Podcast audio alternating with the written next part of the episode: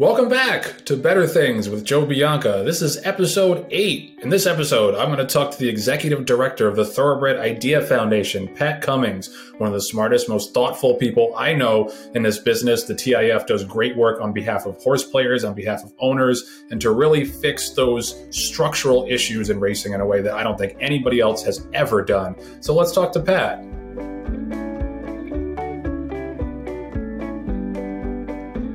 Joining me today on Bettor Things is one of the sharpest guys I know in racing, the executive director of the Thoroughbred Idea Foundation, Pat Cummings. Thanks for coming on.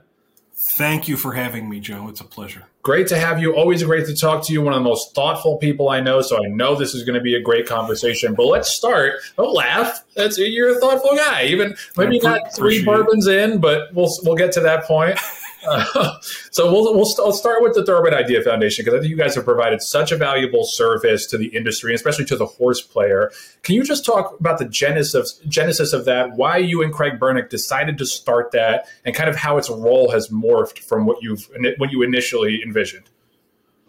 Yeah, um, I think when you when you're starting something truly brand new in racing, uh, you really don't know where it's going to go. Uh, you don't know where it's going to start and where it's going to take you. And uh, it was certainly, and, and, you know, Craig Bernick is is 100% the reason it happened. Um, it was his vision.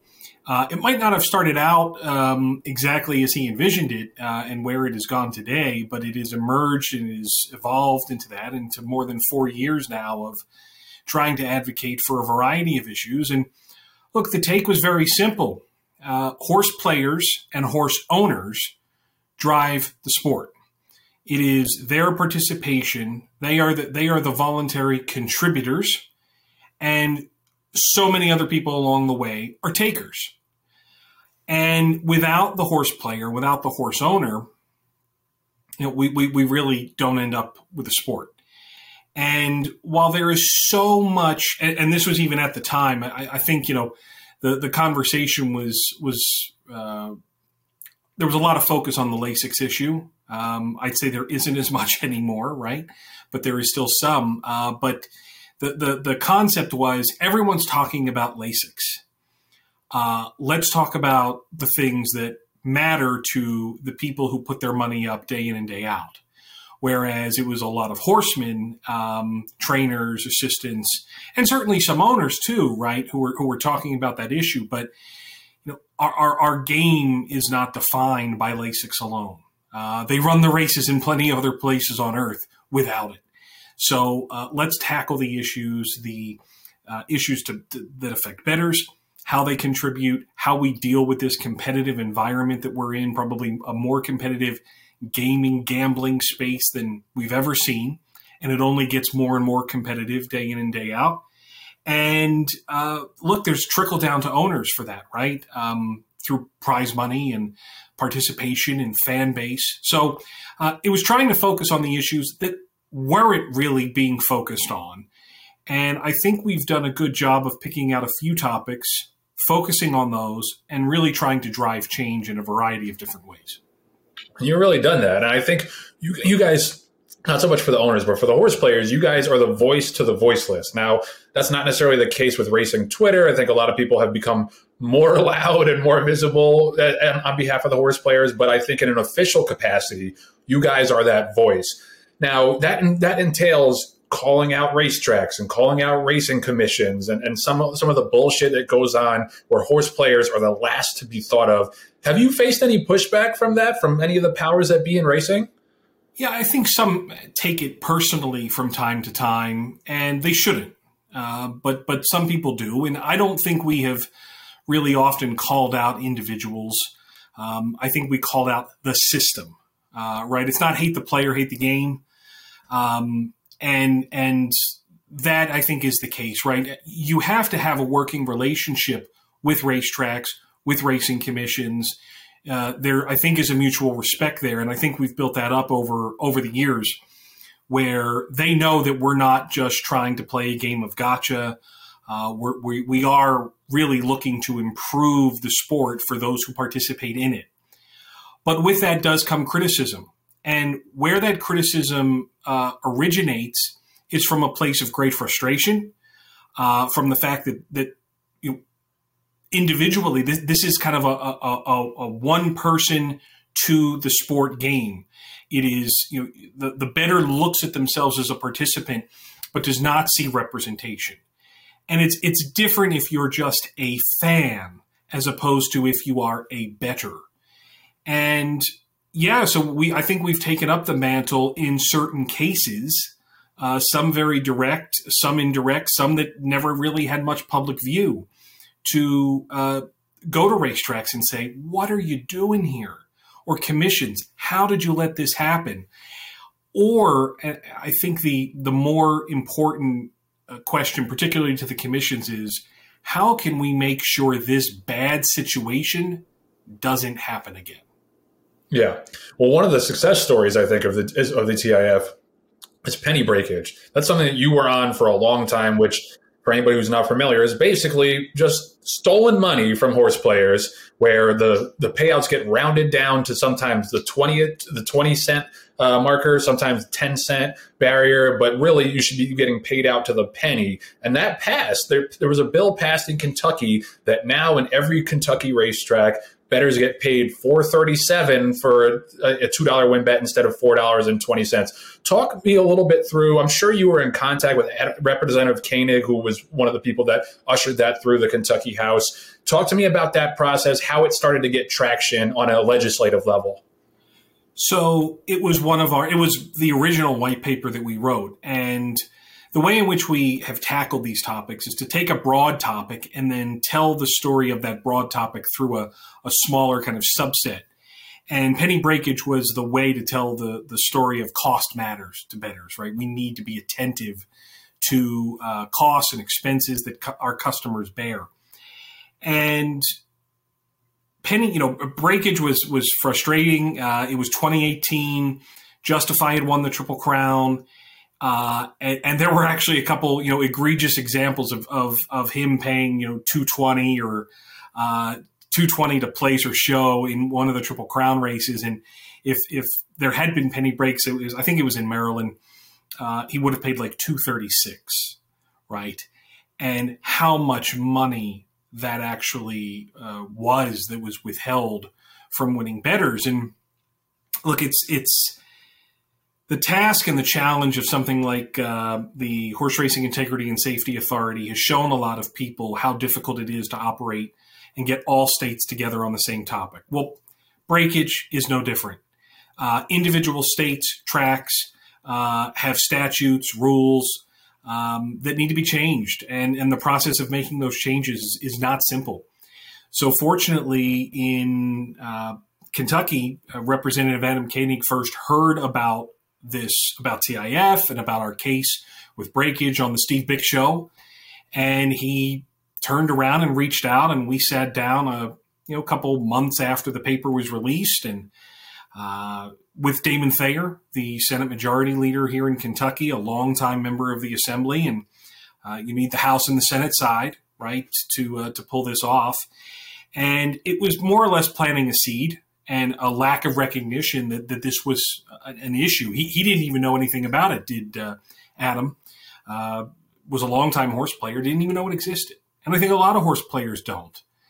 And now we are, you know, two months into penny breaks in Kentucky, and you're still finding people who say, Hey, I just noticed this.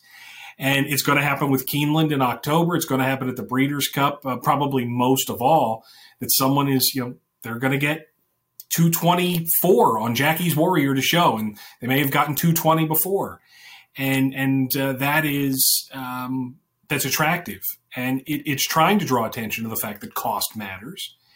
And now um, a lot of this was timing, right? So, so Adam Koenig was going through a process.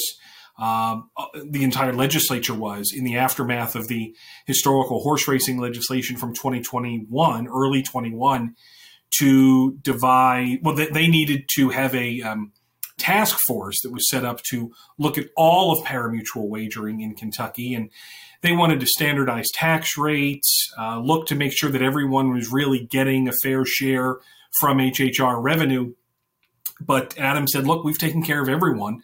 Let's take care of the betters. And this was one of the things that was proposed. Uh, I testified in front of the, the committee and put this forward. And, and look, the timing was just right. There were four bills in the legislature last session that had something to do with horse racing or wagering or wagering related topics. This is the only one that passed and was signed into law. And uh, you know, I think maybe because it was set up with the with the task force and it had gone through a, a really thorough process, but even still, I you know, there, there's a great deal of both hard work and luck uh, that we were able to get this get this through and really provide something back to horse players, give them more of their rightful winnings. And I think that's great for, for horse racing, for anyone who enjoys purse money from horses from, from racing, to get more back from betters uh, by allowing them to churn their winnings more, as opposed to the track just holding it and taking it, and ADW just holding and taking that money. We want to reignite those takeout cycles.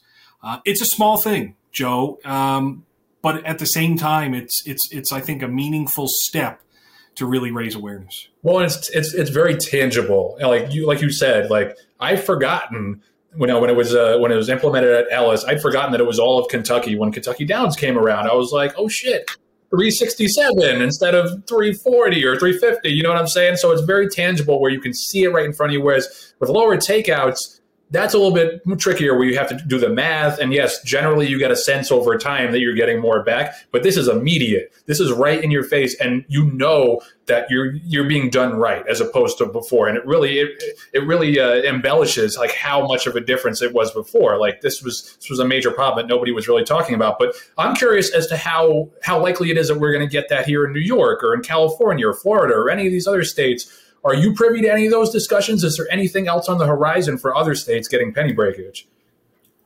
I'll tell you, we actually approached New York first about this back in 2018. And the reason we did is that New York already has the most liberal breakage policy in America prior to Kentucky's decision.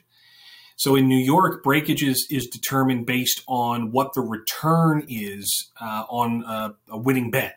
So if it's under $10, the break goes to the nickel on every penny, or, or the nickel on every dollar bet. So a one dollar return in New York can be eight eighty, eight ninety, or nine dollars, whereas in most states it's nine dollars or eight eighty. There is no middle ground. When you win more, when it's over ten dollars, it goes to a dime on every dollar. You win uh, above, I think, fifty dollars, and then it goes to a quarter and it's like you went over $500, it goes to a dollar. The rounding is a, is a full dollar unit.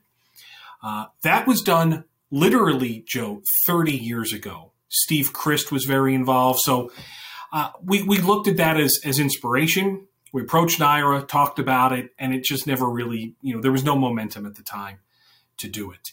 Uh, it requires changing laws. And, you know, in the greater legislative scheme of things, it's tough to get penny breakage on the docket. Um, so uh, we're realis- realistic about it, but I would say, uh, you know, I did get a phone call from a major operator uh, soon after Kentucky went through, uh, saying, "Hey, you know, how this all come about?" You know, and not knowing the backstory. And I was able to share, and you know, hopefully there there's more to come there, but it's going to require some work and some impetus we're we're trying to light you know the spark, right? Get a little ember burning here, and maybe it can spread across the greater industry in a positive way.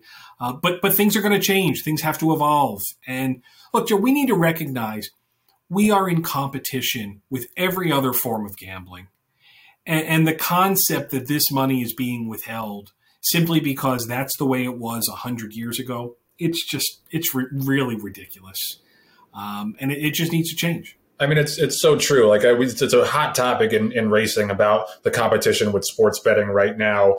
It's interesting. I've had a bunch of people on this show, and I ask them about their sports betting handle, and literally only one person, Michael Beychok, has says he said he bets sports. Everyone else is either in a state that doesn't allow it yet or doesn't get into sports betting. But what's your sense in terms of how that handle, how sports betting handle is affecting racing handle at this point? Obviously, that's a macro question. You don't have the numbers specifically, but but what's your sense in? Because you know horse players, you know sports bettors, I'm sure. What's your sense about how those things are interacting? So the answer is to what's actually happening. You know, we don't, um, we're not going to be able to tell. Um, and, and, it's like we, we, get this question about racing. I, I, got, I get it about breakage. Is that going to increase handle? And if so, what percentage of increase in handle came because of penny break? Answering that is it's it's um, good luck, right? There, there's so many variables that go into it. Here's the way I like to look at this to, to put the perspective on it, and, and you can then fill in the blanks after that. In 2003, we know that about 8% of total wagering handle parimutually in American racing came from CRW, computer robotic wagering outlets. Uh, we know the total handle was about $15 billion, adjusted for inflation, is closer to, to 23, 24 billion now. Um, if you know what today's you know handle was last year, twelve billion dollars, right? That's in twenty twenty one dollars. Uh, solve for what percentage of today's betting comes from CRWs. Um, there's debate about this topic. Um, it varies by pool, by track, uh, by day, right? Um, if there's a jackpot bet in the mix, that's right part of it. I think the answer is between 30 and 40 percent. Uh, and on some days, at some tracks and some pools, it's higher than 40 percent. And we know that for a fact. When you have that figure and you understand what's been going on, in order to uh, you, you make the adjustments for inflation and you figure out that over time, uh, what that means is that the, the, the, change in our business over that period of time is such that if CRWs today are, let's say, 35% of total wagering, and they were 8% in 2003, and you make the adjustments for inflation, that means that the non CRW handle has declined by in the neighborhood of 70%. Right? So let's call it hardcore racing fans, weekend warriors, anybody who's not using a file upload program, uh, who is not uh, algorithmically driving their betting. But uh, you know, even the higher end players, you know, might not be. There are plenty of them that don't do that that all of those customers have declined by 70% in the last two decades, adjusted for inflation. So, what has happened in those last two decades? Customer choice uh, in entertainment options, in discretionary spending has changed dramatically. Uh, gambling options have changed dramatically. They've increased dramatically, and particularly in the last couple of years. I'm a little more concerned that horse racing is going to miss capturing new customers than they are existing customers shifting over to sports betting. Because existing customers could come back. They have an experience. If you make it better, you may be able to recapture them. But you cannot um, provide horse racing in 2022 to brand new customers with not knowing what price you're going to get, with things like penny, you know, not having penny breakage or, or losing money as a result of that, or 21% blended takeout, uh, not having, um, you know, accuracies throughout, or surface switches that are late, or past posting incidents, all these things that existing customers have kind of come to expect and deal with and tolerate, albeit grudgingly. How do you get new customers and keep them? Uh, that's that to me is the, the long term concern of this. That you know, yeah, we might be able to pull some people back, but how do we compete with with new customers emerging in the market? I mean, it's such a, it's such a hard question to answer, but like you say, there are so many little things that racing could potentially clean up to not chase away the people that are already betting on the horses. And you mentioned this at the TIF recently about an unscratched horse running at Mountaineer Park and ended up running second for purse money only. This brings us back to the Del Mar Breeders' Cup turf issue last year. Obviously, everybody remembers that with Modern Games being scratched and then re entering the pools and then running for purse money only. For the life of me, I cannot understand why tracks can't get these little things right. Like I understand the the the thrust of a of a purse money only rule. It's like if you have an entry, you know, and the, one of the horse one of the horses scratches late and you get stuck with the other half. Like I get that, you know, I, I think the idea behind it is to protect betters, but in the end, it screws betters over more often than it protects them. Why do you think these things persist in racing when it, they seem relatively easy, easily fixable? they are more easily fixable than explaining a logic for still having them in place today. Right. Um, I, I, I, take that same approach when I'm trying to tackle topics. How, what is the, the best source? Where, where should I go to fix this? Um, and to be fair, the Mountaineer situation came to me um, by a horse player who was playing the pick four that day and uh, sent a message to me saying, you've got to see what's going on here. This this is unbelievable. They're announcing two races or a race. No, it was actually it was um, probably 18 minutes, I think, after the start of the sequence of a pick four. They announced that a horse that had been announced to scratch and had been scratched for basically 40 minutes prior to the first race. Right? You can imagine how big Mountaineer's pick four handle was right. 40 minutes prior to the first. Yep was going to run and that the wrong horse had been scratched. And number five will not run, and number six will run now. And, and this customer was just apoplectic um, as to what was going to happen. Now, uh, you, you, could go to the track on that thing, uh, but at the end of the day, the rules that are in place as to what needs to be followed uh, are set by the commission right? It's not they're not responding to House rules; they're responding to to West Virginia Racing Commission rules. And so I did engage with the commission uh, to learn more about what had happened. Was there an honest honest mistake? Yes. Um, did it likely cost customers something? Uh, potentially. Uh, the, the scratched horse did not win. Um, the, the, the, the, racing commission said to us, uh, you know, we were prepared to, they were going to pay all um, if the scratched horse had won. And what I kind of realized later is it was going to pay to all anyway because no one would have had the scratched horse on a ticket, you know, unless they had placed their pick four bet 40 minutes prior to the first race. So you know, we shouldn't be breathing a sigh of relief because we, we got this one by on, on this occasion. Look, what it comes down to, Joe, the origin uh, of all of these things, in my estimation, is that the rules were written a long time ago and they have not evolved to the modern game. Uh, we have evolved our bet types. We have not evolved the rules that affect those bet types. Um, we have a series of antiquated rules that vary state by state and even the best intentions of things like the ARCI's Model Rules Committee, they just can't stay on top of all of these things uh, concurrently uh, and get everything done. Um, they're they're just it's not the sport is not positioned that way. I've sat in those Model Rules Committee meetings, and it's four hours of talking about medication.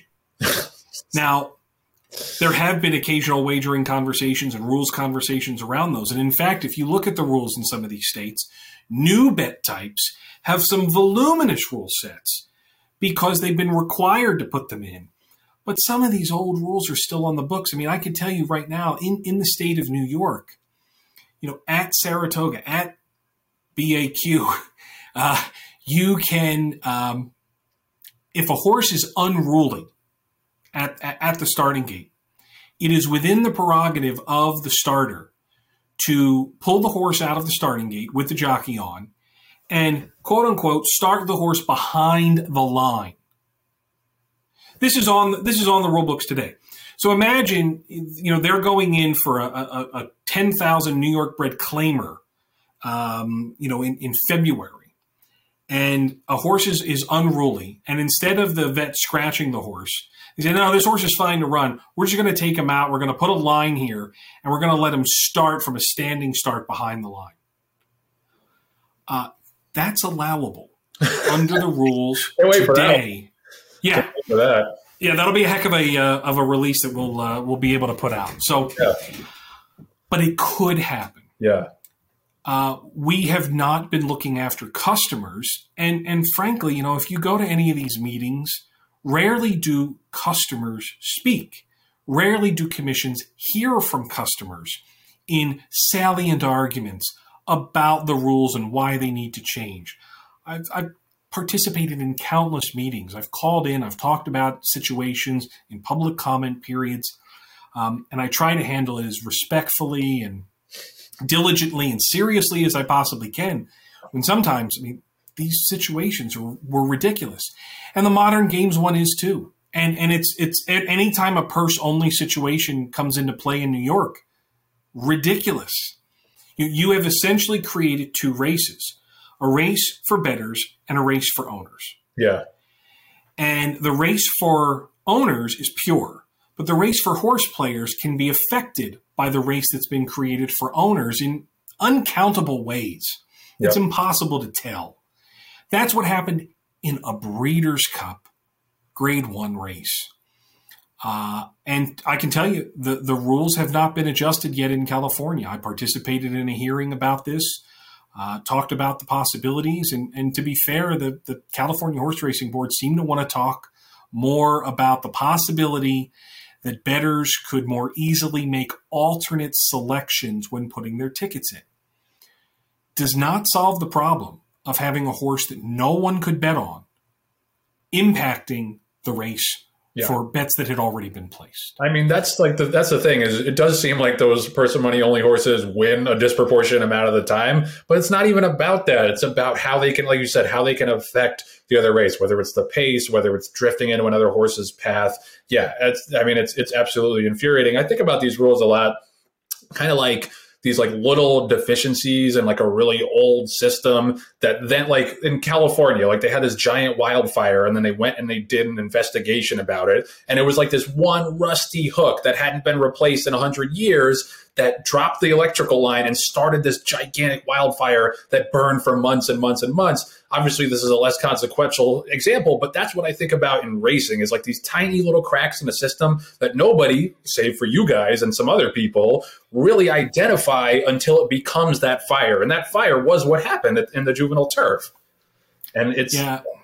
Yeah, I, I, can tell you that uh, it's a it's a perfect analogy uh, for the the greater ills. You know, broken windows, right? If, if we if we clean up the broken windows, the house will look a lot neater. Yep. Um, no matter what other work needs to happen inside, we, we have a lot of broken windows. Uh, we have a lot of infrastructure issues, right? And and um, I'm picking on New York here, but you know there was a stretch at Saratoga this summer where the head on camera on the dirt track was not working right? Um, and when you go and look at what the head-on replays were, they, they were not. Uh, they, they, were shot ground level from like the finish line. Yeah, and you're like, what if? Uh, look, and, and you, I, I, believe it was the test. There was an inquiry or an objection, and, and there was something that was adjudicated based on not having a direct head-on view. That's like that's really tough to take. Yeah. Um, the operator is failing, the regulator is failing, and they're failing the customers, and to a, to an extent the horsemen, but really the customers. Yeah. Uh, and again, it's just you know everyone leaves uh, for a different reason. Um, everyone moves on to something else for a different reason. Eventually, they get to a point where they just can't take it, and and something small may just turn them off. Yeah. And it could be those sorts of things. And, and, and you just can't let that, you can't let that uh, persist. Conversely, there are jurisdictions on this planet that stay on top of their rules. And, and I was a part of witnessing that process in Hong Kong for three years. I saw how the rules are constantly monitored and tweaked and adjusted to upgrade the standards of the sport and to protect customers and mm-hmm. to look out for them. And we really can't do it enough. Uh, do the commissions have the resources, the personnel, have the you know the right training to go over these things, the right perspective? There's a lot of reasons as to why I, I think it hasn't happened, but uh, look, uh, there's there's no legitimate excuse for it.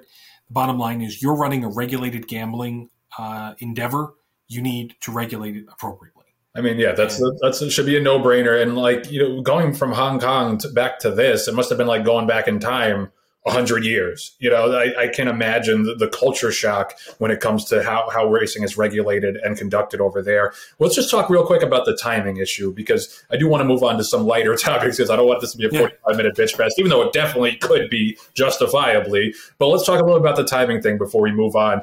Um, this has been an issue, this has been an increasingly bad issue in terms of how races are presented in the past performances. Now, you can tell me that maybe it's actually improving, but I just anecdotally see more and more hand timed, hand timed, hand timed in the past performances. This seems like something where the old timing systems were actually working well.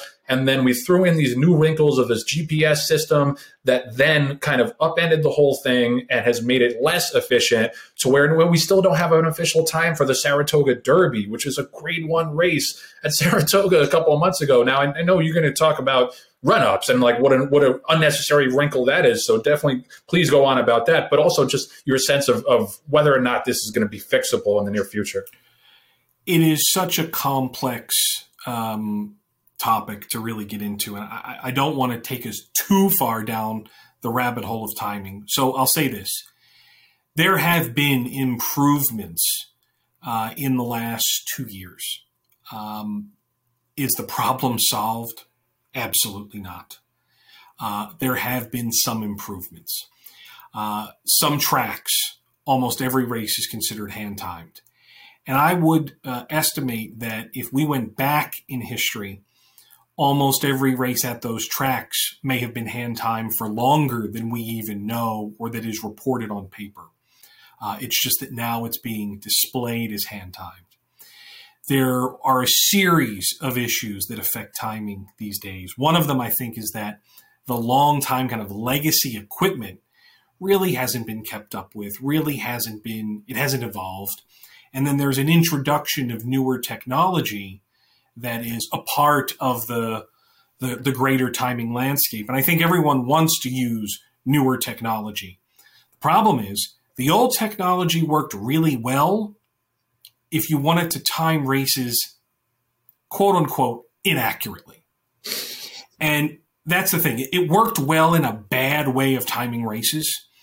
Um, as we've evolved with more turf racing, more lanes on turf courses, uh, as the old technology continued to antiquate, uh, it became tougher and tougher to keep up with it, more and more expensive. And it was like, let, I think there was a push to move to simpler, um, more modern solutions. The problem is we're still timing races in the old manner. And that I think is really hurting uh, racing from kind of just, you know, biting the bullet and moving on down the road to a more modern way. You take any engineer in any discipline, bring him to a racetrack and say, How do you think we time races?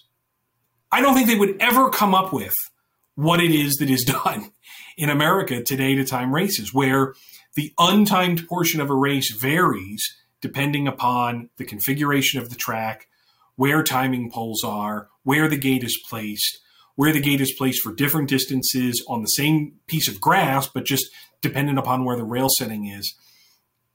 It, it really defies all logic. A six furlong race at Pimlico and a six furlong race at Churchill on dirt tracks where the rails don't change are wildly different races.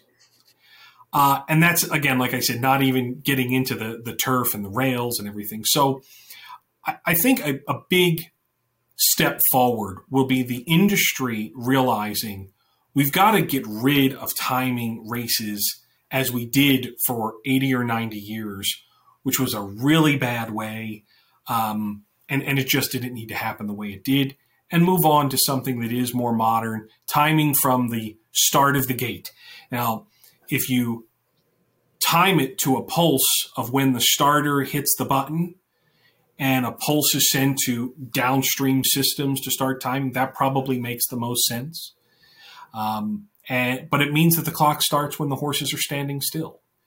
And in reality, that's what happens in other jurisdictions.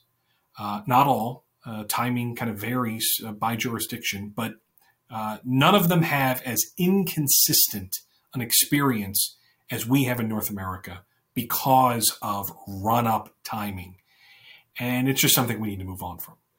Well, you mentioned the, the different jurisdictions and the different rules and the, the different customs. I want to talk a little bit about the interference rules because there's a little bit of debate about this, and I think we're going to disagree on this about the category one interference rules, which you can correct me if I'm wrong. Basically, it, it disqualifies and punishes the connections of the horse instead of the bettors. Where if there's an there's a there's an interference thing and it's there's a disqualification. It's the purse money. It's the jockey maybe gets a fine or whatever. And the the bettor of the horse who won does not get taken down. Is that is that correct? Do i have that right?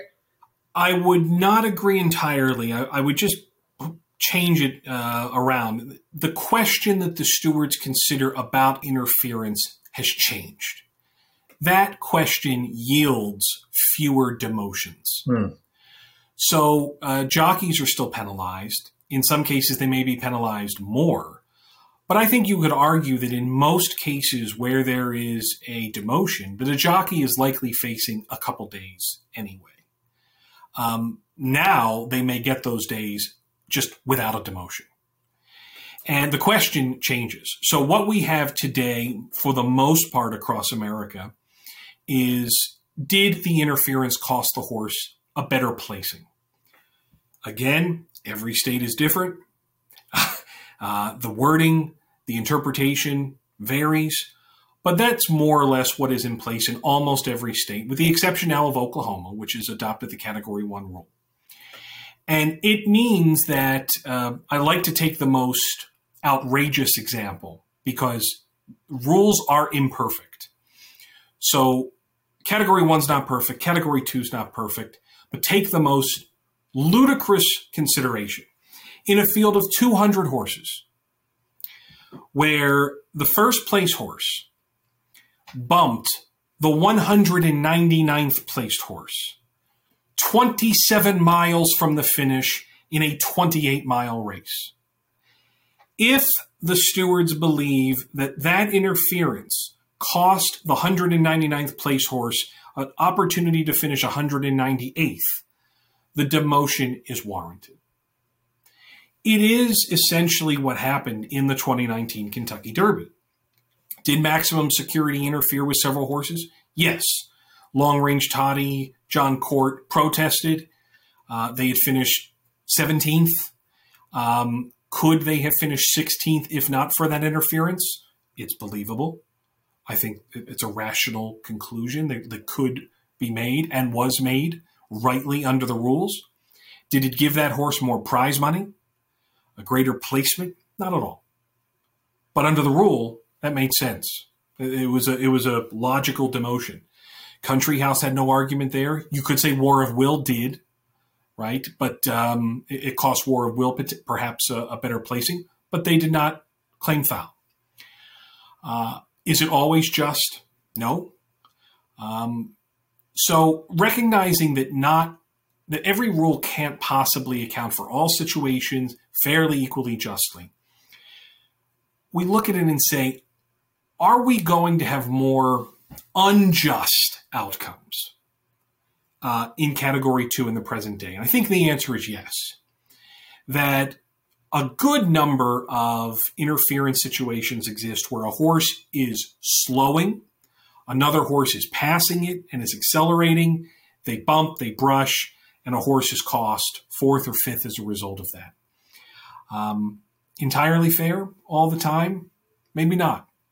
But in category one, the question changes to if the interference hadn't occurred, would the horse that was aggrieved, the sufferer of the interference, have finished ahead of the horse? Excuse me.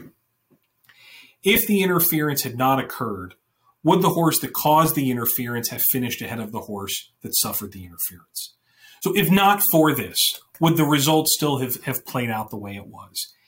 And sometimes, you know, there, a close call is still going to be a close call. When we think on balance, this is the fair outcome. And realistically, Joe, it's the harmonized outcome. The entirety of the rest of the developed racing world uses that rule. We do not have many harmonized rules across the entirety of this sport. And in this instance, Oklahoma has made the decision to move to Category 1. I do believe there are other states, provinces that are in line behind them that are strongly considering it, and I think more will follow.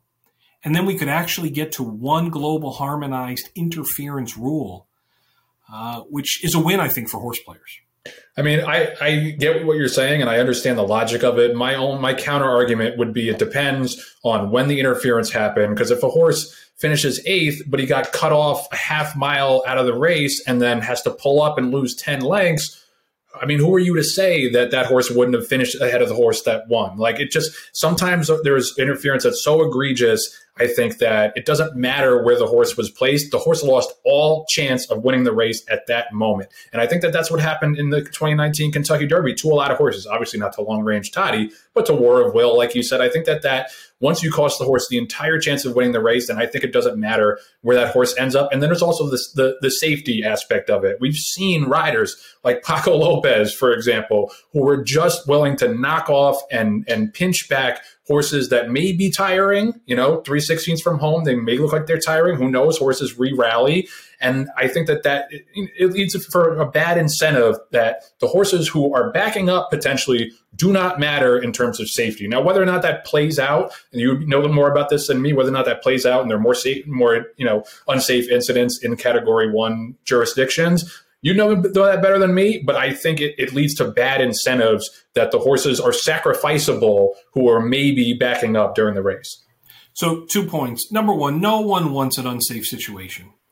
Uh, and there has been no evidence from jurisdictions who have made the change in recent years Japan, France, and Germany, the, the most notable, of an increase in uh, dangerous riding, uh, injuries, uh, incidents like that.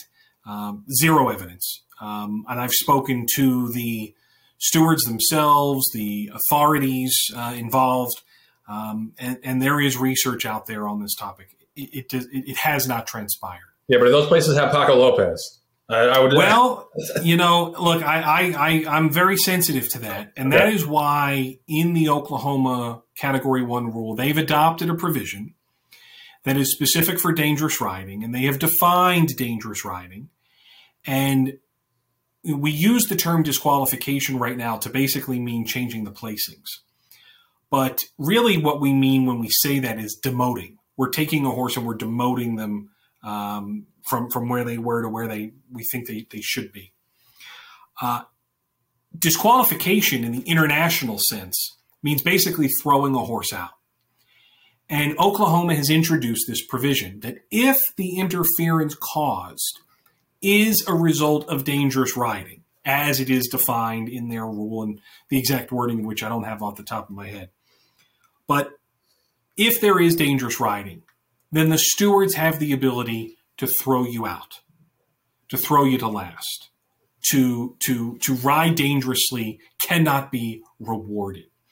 So it's not that there isn't a brush or there isn't some interference.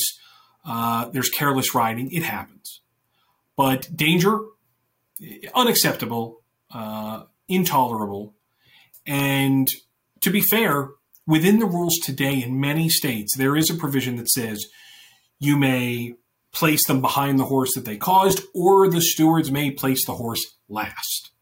It just basically has never been used. Uh, that provision now is in place specifically for dangerous riding. And look, so far to date, there have not been any demotions in Oklahoma, quarter horses or thoroughbreds, since the rule went into play. Uh, there have been a handful of objections uh, thrown out. Off, off, you know, they weren't really. Uh, I wouldn't say we've had a really strong test of the rule yet. Uh, close, but nothing that, that's really gotten it there. Um, and I think this is this is good for players. Uh, I really do. I, I, think it will yield more uh, consistent outcomes. The question that the stewards consider is different. It changes, and I think it's something they can visualize a little bit better as opposed to did this fading horse could could this horse have been eighth and still get zero prize money uh, instead of ninth, um, and that that we're going to to justify taking down a six length winner.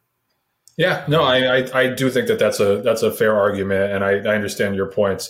Uh, I just you know, in and in this case, in the category one rules, I do think that you're putting a little bit more power in the steward's hands, which is not always a good thing in racing. But in the interest of time, we have to move on to the Philadelphia 76ers. Now, I wore this jersey just for Pat. I didn't want to just take the guns out. This is an Allen Iverson rookie jersey, which I love. It's one of my favorite pieces of clothing. Last time I spoke to you about the Sixers, it didn't seem like you were too optimistic. You know, you said that you said that Joel Embiid, as much as you love him, seems like a little bit of a dinosaur and kind of the old big man, the old slow big man. You know, they had just gotten flushed out of the playoffs, I think, when we spoke to you about that. How you feeling now about Sixers basketball?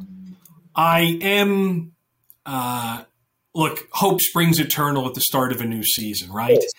So, so you feel positive about what could happen. You feel the energy of Embiid and Harden sitting together, and Harden talking about what great shape he's in. Oh yeah, uh, and and jokingly saying he lost hundred pounds. He does look like he's in better shape for what it's worth. For now, but um, look, is it going to play out that way? Um, how's the season really going to go? I, I, I I'm more positive than not. Um, but and I really do think Harden's freshness has brought about that that positivity. But we'll see what happens. Um, look, it's a tough conference, um, and, and you know they, have changed the schedules. I don't know if you've noticed this, but they have made the back end of the schedules far more competitive for the top teams in the league to play each other at the end of the regular season. And so, like, I looked at what the Sixers are going to face in April, and if things look the way they did this year, they're going to face the six best teams in the league in the last six games of the regular season. So, uh, who knows what happens between now and then? But I am I'm hopeful. I think there will be improvement and a little bit of uh, uncertainty in how the rest of the conference has evolved over the off season. No, I hear you. And uh, the interesting thing with the Sixers is they're kind of a test case, I think, for a lot of fan bases who are being asked to accept a complete a complete fire sale and you know a rebuild from the bottom up. You know i'm a jet fan. I've been hearing for five years how this is well we need a total rebuild. Well you know other teams seem to be doing it quicker than we do but you know, it's so interesting how when that turns, when it turns from trust the process to now you got to win a goddamn championship. So what's the temperature in Philly now? I, I assume trusting the process is over. Now you got to win the whole thing. Yeah, I, I, think fans will have a shorter fuse this year, right? There was a lot of uncertainty last year with the, the Ben Simmons situation, and they played far fewer games with Harden than with the question of what was going to happen with Ben. Um, so the fuse, I think, is is shortening. Um, look, we're not in the situation that Utah is in, uh, which I think is another fascinating consideration of what they're of what they're trying to do. I mean, really gross reconstruction. Um, I'm interested to see how that plays out. But uh, yeah, short short Philadelphia fuse. Some would say our fuses are normally pretty short. so uh, yeah, look if, if they if they open up uh, two and six, yeah. um, it, it, could it could be a, a, long season. It also depends on what the Eagles keep doing because the Eagles look damn good right now. Have an MVP candidate seemingly out of nowhere. Got to be feeling pretty good about them. They could be seventeen and zero. Oh. Uh, they really could. Look at the schedule. They have the third weakest schedule in the league. Uh, the rest of the way, based on the early returns. Uh, I think the best game on their schedule is the, the Packers. They get them. I think. I think that game is in Philadelphia Thanksgiving weekend. So um, I'm not saying it's going to happen, Joe, but it is not impossible. And the only way you're going to win all 17 is to win the, the first three. So well, they've done that so far. It sounds like Pat Cummings, expert handicapper, is ready to do a 14 leg parlay every single week for the rest of the season for the Eagles that go 17 and 0. Put your money not not in Kentucky, Joe. Not in Kentucky. That's right. Not yet. All right, Pat, I could talk to you all day, but we got to cut it off. I love spending time with you and hearing you speak about the things in the industry that are wrong. And, you know, you're one of the guys that I like because you propose solutions. People love to bitch in this sport, and rightfully so, but you're one of the guys who proposes solutions. So thank you for that. Thanks, Joe. I appreciate it. Uh, it's always a work in progress. Uh, no solution is going to be the end of our problems, right? Um, no problem is going to be the end of our sport. Uh, all of these things are multifactorial. We've got to get them all right. Um, it's it's a constant effort, and look, we, we, rely on other people to help us and get this done. We can't do it, right? It, it requires a, a, real effort, and we just want to see the sport improve. So, it's a team effort. We appreciate the attention that you bring to issues that affect bettors, uh, and really that the TDN does as well. The coverage is fantastic, and, and we're really thankful for it. Well, we're thankful for you, Pat. Appreciate you coming on, man. Thanks, Joe. Welcome back to the Breeders' Cup Challenge betting series here on Bettor Things with Joe Bianca. Last time on Bettor Things, I feel like I need like a little dramatic voiceover for that. Last time on Bettor Things at Kentucky Downs, I whiffed in the turf sprint. Unfortunately, got a little too cute in the Kentucky Turf Cup as I was right about the winner, Red Knight, but I kind of underestimated the price he was going to be. I used him on top in the try, trying to get a bigger pop, thinking he'd only be six or seven to one only to watch him win at 12 to 1 and have a horse sneak into third to bust up my try. Man, listen, I could do a whole future episode of this show about getting too cute in my bets, but the end result is we dropped $230. We're now just narrowly in the black at plus $40.45. This week, we are featuring Belmont at the Big A. I never thought I'd get to see the day where there are Breeders' Cup Challenge races run at Aqueduct. This is going to be the most prestigious it's felt at Aqueduct since they used to simulcast Saratoga there in the summer. Listen, the Big A is a relic, and the Wrecking Ball is coming for it soon, but it's also not without its charm and history. Secretariat ran there. The grandstand used to be teeming with 50,000 fans. There was, in fact, a Breeders' Cup at Aqueduct once upon a time. And most importantly, for decades, it served as New York's blue collar racetrack, where the smaller stables and the lesser known jockeys could have a realistic chance of winning some races if only they were able to brave the brutal Ozone Park winter filled with the winds off of Jamaica Bay. I spent more days than I'd like to admit taking the A train out to North Conduit Ave for an unglamorous day at the races that still just felt like home. So I'm glad it's getting its moment in the sun while Belmont is prepped to be the future permanent home of downstate racing in New York. It deserves to be the place to race one last time. Overall, there are a full dozen Breeders' Cup Win and You're In challenge qualifiers this weekend across the country as we get closer and closer to the Breeders' Cup. Our two races are the Grade One Champagne Stakes for two year olds going a mile on the main track, a Win and You're In qualifier for the Breeders' Cup, Cup Juvenile and the grade two Miss Grillo Stakes going a mile and a 16th on the turf for two year old fillies Win and You're In qualifier for the Breeders' Cup Juvenile Fillies Turf. The two races can be seen on NBC from 4 to 6 Eastern this Saturday, October 1st.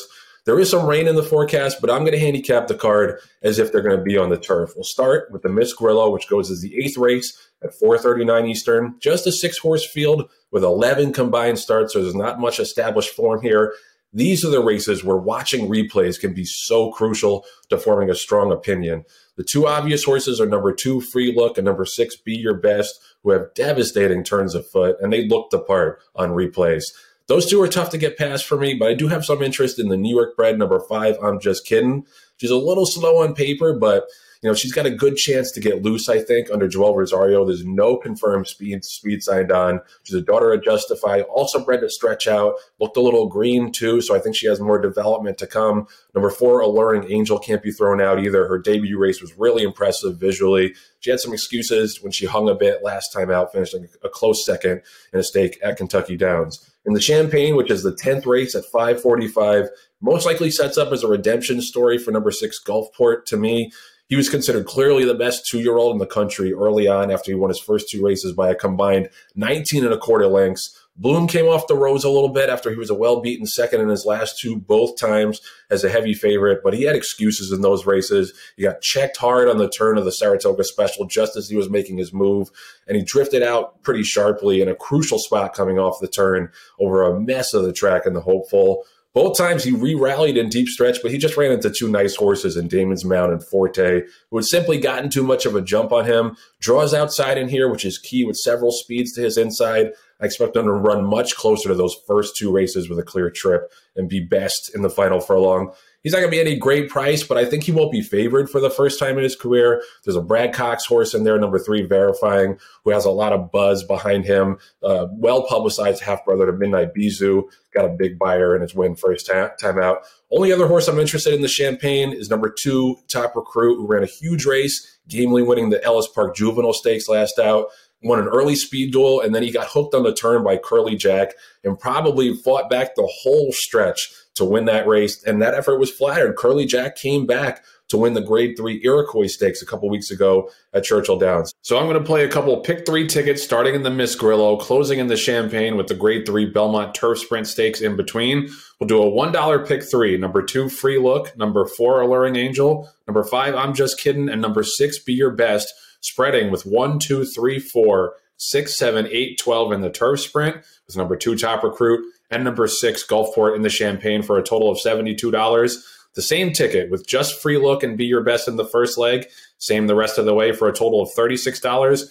And one more, punching those two in the first leg and Gulfport in the last leg, same horses in the middle leg for a $2 ticket for a total of $36. Then one last ticket spreading in the Miss Grillo and the Champagne. In case the horse I like most in the turf sprint, number 10, Dancing Buck, who ran too good to lose last time at Saratoga, wins the middle leg. That'll be a $1 pick three, two, four, five, six with 10 with all for a total of $24. All told, this week's investment is $168. Best of luck this weekend. Don't forget to catch the two Breeders' Cup tickets punched in the Miss Grillo and Champagne broadcast live from Aqueduct on NBC from 4 to 6 p.m. Eastern Saturday. All right, so that's going to do it for this week's episode of Bettor Things with Joe Bianca. Thank you to Pat Cummings for coming on. I had a great conversation with him. Thanks to the Breeders' Cup for their sponsorship. Thanks to our producer, Patty Wolf, and our editors, Anthony LaRocca, Aaliyah LaRocca, and Nathan Wilkinson. And thank you for watching. We'll be back next week with another great guest and another Breeders' Cup handicapping segment as we're now just over five weeks away from the Breeders' Cup World Championships, November 4th and 5th at Keeneland. We'll see you next week.